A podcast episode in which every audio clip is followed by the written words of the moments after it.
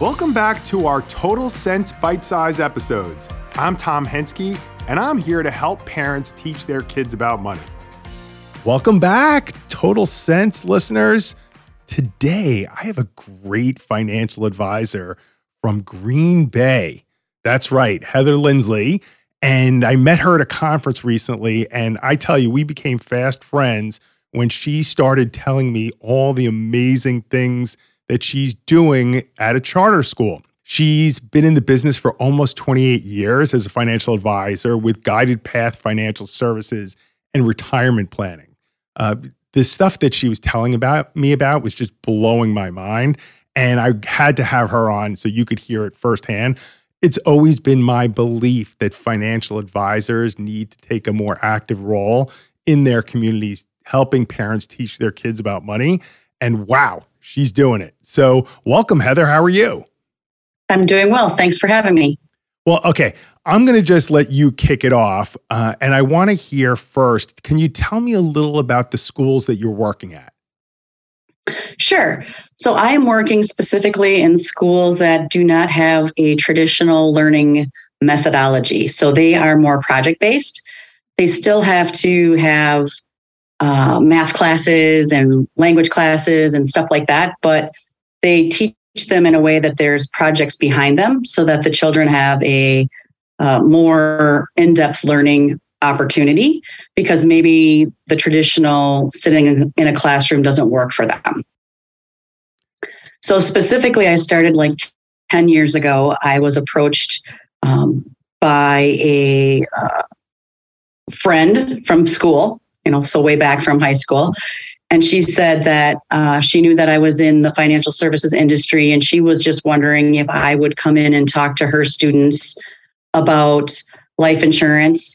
And then she said, okay, now that we've done the life insurance bit, can you come and talk to them about investing? And so we just started with a one off. You know, I came in once a year, talked to the kids for one hour, and that was it. It's not a great start, but it's something. And then she changed charter schools and she approached me again and she said, Now I'm in charge of curriculum and I'd really like to go more in depth on the personal financial literacy in my school. Would you be willing to help me? And I said, Of course. You know, what, what are you thinking? And she said, Well, I'd really like to start from scratch and have you and my banker friend help me write the curriculum from scratch.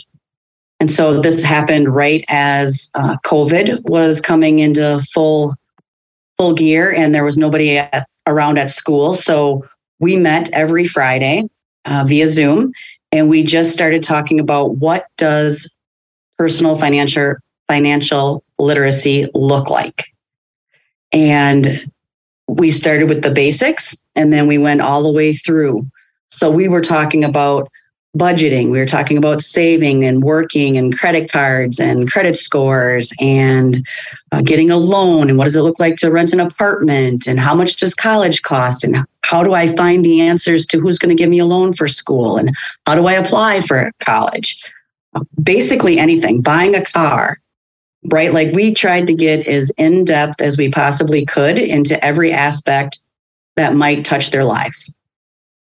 So when we think about the classes that we ask our kids to go through ge- geometry, for example, or trigonometry. How many of those kids are truly going to use geometry or trigonometry in their life once they get out of school? Most of them, never, right? But personal financial literacy touches their lives every single day. And so we just thought it was going to be a great program to instill the basics and for the kids that want to go deeper, yep, we can go deeper. And it sounds like because you're starting so 30,000 feet in the air with the basics, it's probably not a lot of preparation time in terms of you as a financial advisor knowing how to talk about it. It's more probably just like, okay, do we need to have any slides? What's the order of the talk going to be like? It's really just more of an organization than you have to recreate the wheel because you're probably talking about these things all day long with clients anyway, in some way, shape, or form. That's correct. And it, like you said, simplified So, for example, the week we want to talk about budgeting, uh, we would sit down and say, let's assume you have $400 for the month for groceries. Let's w- look at a food plan, and then we're going to uh, figure out what grocery store we're going to shop at and how many how much will our $400 purchase for our food plan? And what makes that more project based for those kids is now they have to realize that when we're planning a, a full menu right we need hamburger we need uh, taco meat we need taco seasoning lettuce tomatoes. And it starts to expand their knowledge of oh i guess when mom makes dinner at home it's not as easy as just whipping it all out right? There's a process to the whole plan itself. When we went to this new program style, creating it after COVID, we actually meet with the kids five days a week for the first trimester. So they learn something different every day but every year it builds. So the charter school specifically that I'm working with is sixth grade through 12th grade.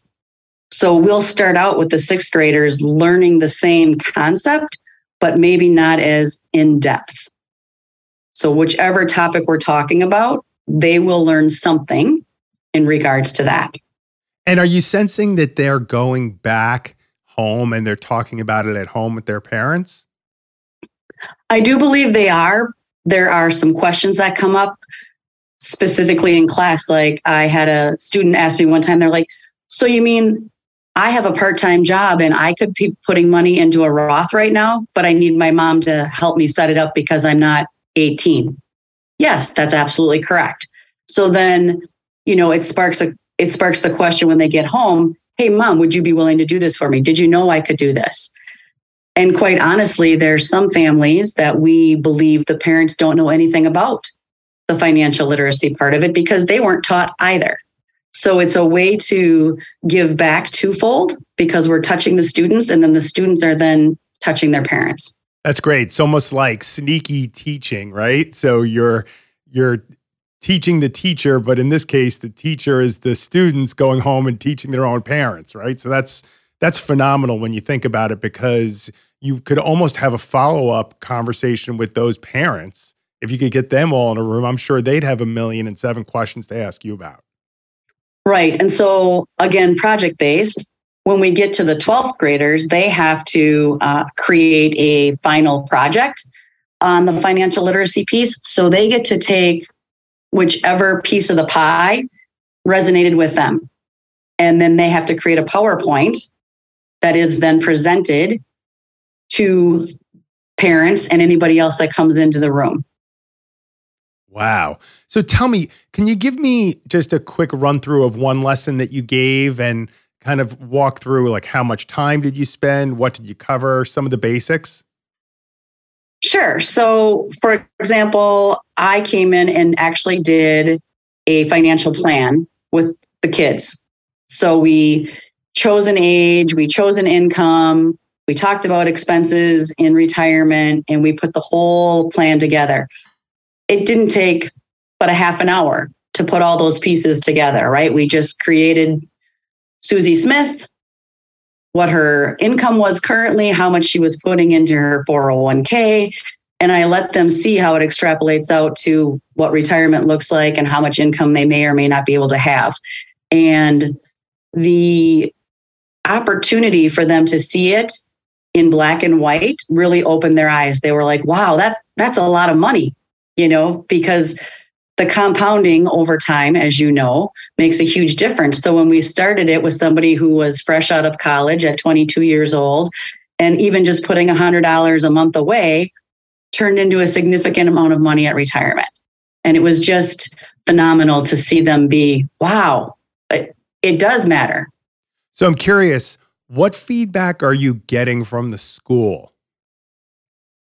The school absolutely loves the fact that uh, professionals in every walk of financial literacy are willing to come in and help these kids.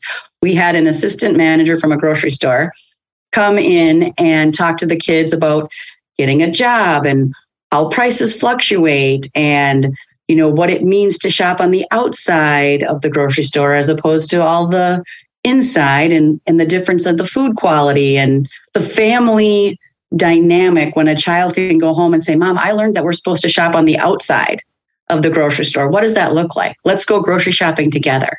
Right? So there's a lot of uh, hidden messages that come from this way of teaching and i think it's just fantastic for everybody. And feedback from the kids? Every child is different. And especially when you're in a charter school, there's going to be some kids that don't want to listen, don't care to listen.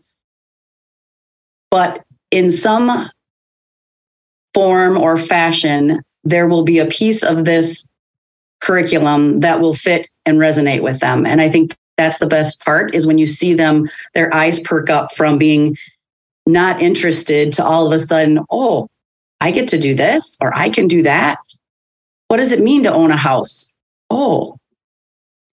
That's cool. And so let me ask you this. When you come back to the classroom the second day, the third day, the fourth day, are they warm and fuzzy at that point because you've had a little bit of time with them? Or is it still a little kind of teacher student relationship? I would say for the most part, it is um, this will be my fourth year with this particular school. So there are some kids that when I walk in the room, they're like, oh, I remember you. What are you going to teach us about this time? Right. Uh, so that's very positive as well, because again, these are kids who don't necessarily fit in in the traditional school setting. So for them to be able to communicate, or reach out or want to communicate or reach out and ask questions really makes me feel like I'm making a difference in somebody's life, even if it's just one, even if it's just one per year. And so I have banker friends, I have CPA friends, um, I have a funeral director. All of these different people come in and talk to these kids. So they're really getting an opportunity to speak to so many different professionals in and around their community that give them the opportunity to reach out to them once they're out of school as well. You know, as I sit here thinking about it, it's funny because you're doing this for the good of the community, for the good of the kids, for the good of the schools.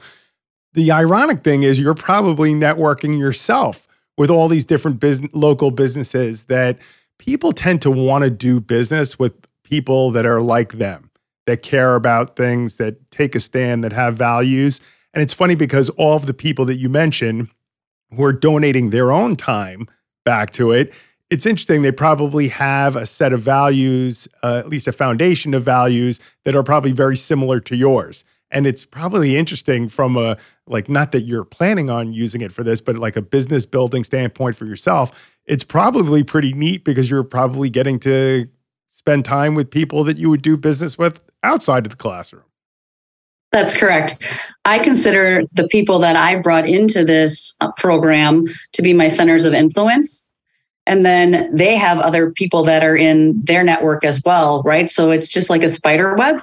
So the first year we had maybe 12 or 14 different professionals coming in and talking to the kids. And then the second year we were up to 35 different people that came in you know so every year we're getting more and more people involved who really want to make a difference in these kids lives. Yeah i'm sensing schools are starting to lighten up a little on the not wanting to bring people in from the business community. There used to be this uh, phobia of oh they're going to try and sell people or um, if we show favoritism to one advisor then we need to show favoritism or make it open to all financial advisors. But it's kind of neat if you can answer the question how will i use this in real life when you have people in their real life who do this every day you're probably answering that question for the kids so i have to ask you what's your favorite subject to teach out of all of them out of all of them, I do enjoy the life insurance piece the best. to see them understand the different ways that life insurance can be utilized. We all know that number one, it's a death benefit, right? And it's it's love insurance. It's for the people we love the most in life. But for them to understand the different benefits that they can take forward in their lives and utilize their own saving power to generate income in the future is is really phenomenal. And tell me about any conversations that you had with the kids individually, either during the class or maybe even a year later, that sticks out in your head where you say, wow, that makes me feel really good about what I just did and the time I just spent. So there was a end of year project where they had to create a product or service and then bring it to a group of uh, a group of professionals. So it was kind of like Shark Tank.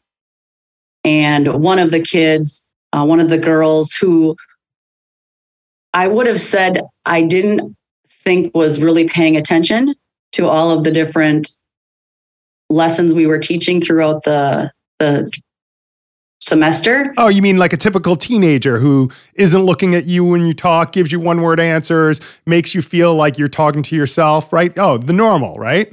So, yes, very much typical teenager in the classroom setting. And yet, she put the the best product together that I could imagine. She created nails, fake nails that you could purchase from a vending machine. Like fingernails. Like fingernails, okay. yes.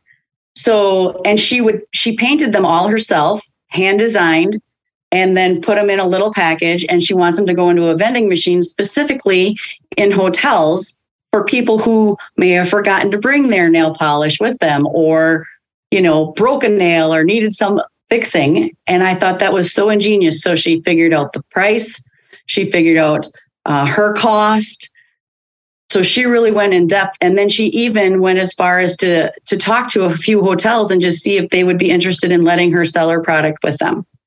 So the fact that she took the entire picture and did it all, you know, from marketing to the cost analysis to creating a, a price point that would be fair for everyone. It was it was just really cool to see. And she just really appreciated everything that we had provided her with to do that. So it's funny. You thought she wasn't paying attention, and wow, was she paying right. attention? Unbelievable. And she probably had that idea sitting in her head for years, and you basically just brought it front of mind and then gave her the framework and look at how she took off. That's great. So, what would you say to other financial advisors who might not have been thinking about doing this, or maybe have been but haven't taken that first step? I think the most important thing is to find a connection inside of a school somewhere, whether it's because you have children in in that school or you have uh, a client who has children in a school. There's always opportunities. We just have to ask. And I think that the biggest thing is having that connection with a teacher or a principal, somebody that can get you that first step inside the school. You can sit down, have a a good conversation with them and just let them know who you are and why you want to help. Not that you think that you can teach better than the teachers can, but you have a different perspective. You have a different way of bringing knowledge to those students. And it's not going to cost the teachers anything. Right. In fact, so it probably takes a little off of them because they're basically bringing someone in and just coordinating the teacher for the day. And they get to be, it's almost like they get to be a student themselves for the day, right? Exactly, because I'm not a teacher because that's not what I am, but I am a financial professional who, in a way, is a teacher because I educate my clients, right? So I am better equipped to educate their students on the financial end of it than they are. You know, if I want to have a new carpet put in, I don't do that myself. I go to the carpeting expert, right? I think of it the same way. You know, I, in colleges, they utilize other professionals outside the professor. I think that that's probably where education needs to go at the high school level, at least, where we start to bring in people from the community that they live in to be teacher for the day. I think it breaks things up, it creates less monotony. And you really probably have people who want to give back and are willing to give back, and probably because they're so knowledgeable in their specific area that they could probably be an amazing resource, like you said, not only while the kids are in school, but afterwards. So when I when you hear me say that, what's your vision? Where do you think in your area where it goes from here? Like if we were looking at the program you're doing in let's say 3 to 5 years, do you think there'll be a lot of changes? I think that we're just going to continue to grow upon what we already know. You know, the first year we tried to have it throughout the whole school year. Second year we moved it into the one trimester.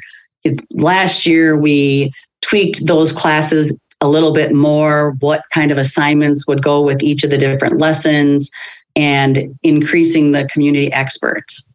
I would think at some point um, we we would be excited to be able to tell people we have too many professionals, right? And that if you want to participate next year, you need to get your name on the list right away.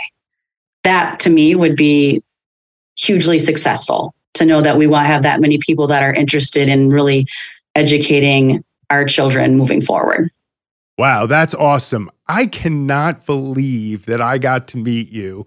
And it was at an industry event called the Million Dollar Roundtable, which is not just the United States, it's worldwide. And probably at these events, probably about 10,000 financial advisors from around the country. And you're the creme de la creme of that group. And having met you to see not only are you great at what you do, but you give back you give back to the community where you started it and i think that that's just uh, you're a role model for what we all should be doing and this was fantastic thank you thank you thank you heather you were fantastic i'll put all your information in the show notes but i hope not only the educators in the communities that listen to our podcast, but the financial advisors also around the country. Because if they can team up and do this together, forget about it. We'll, we won't need to talk about financial literacy anymore because everyone will just be financially literate. Right. And that would be absolutely phenomenal, wouldn't it? I hope you enjoyed our episode of Total Sense.